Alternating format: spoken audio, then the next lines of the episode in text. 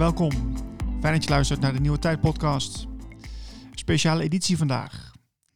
Als maatschappelijk werker draag ik dagelijks een verantwoordelijkheid om te zijn voor mensen die op een, een of andere manier afstand hebben op de arbeidsmarkt. Beperkt zijn in zijn of haar mogelijkheden, zowel fysiek, geestelijk of financieel.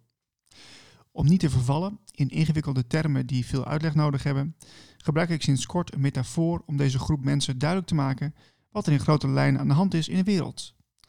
Het is nodig om meer uitleg te geven, omdat de informatie vaak eenzijdig is en daardoor niet compleet. Veel mensen met een beperking volgen ook het nieuws en worden daardoor vaak angstig, worden boos of gestrest. Ik zeg dan het volgende. Je hebt vast wel eens een kippenschuur gezien van binnen. Wat nou als de boer die de schuur beheert expres de schuur in brand steekt? Er hangt opeens een ontzettende vieze lucht in de schuur en vooral de wat oudere kwetsbare kippen lopen gevaar. Ze stikken soms door de vreemde lucht. Als kippen in paniek raken, vliegen ze over elkaar heen en zijn ze heel onrustig. Vervolgens worden ze gevoed met een bepaald soort voer, waardoor ze met elkaar in gesprek komen. Maar in de tussentijd brandt nog steeds de kippenschuur af.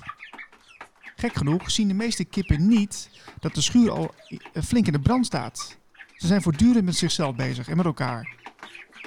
Een van de kippen hoorde een gerucht in de varkenstal. Het zou de bedoeling zijn dat er een geheel nieuwe kippenschuur gebouwd wordt, pal naast de oude.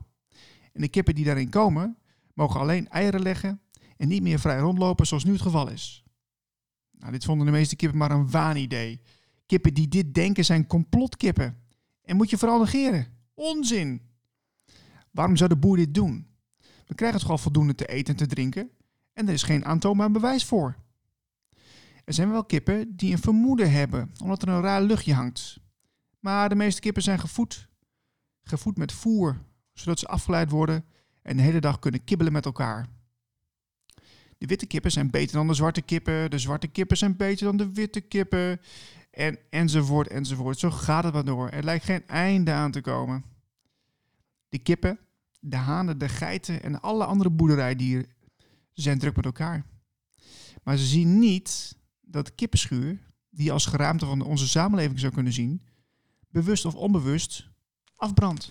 Volledig. Wanneer de schuur volledig is afgebrand, is er geen plek meer om te slapen.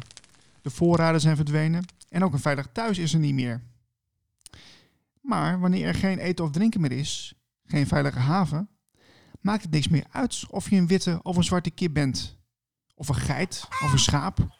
Nee, het is te laat. De schuur is er niet meer. En naar wie zullen alle boerderijdieren gaan als er niks meer is? De boer. De boer die de schuur zelf in brand stak. Dank voor het luisteren. En vergeet niet dit te delen op het prachtige platform TikTok. Voor meer informatie en podcasts ga je naar de website blikopdemaatschappij.nl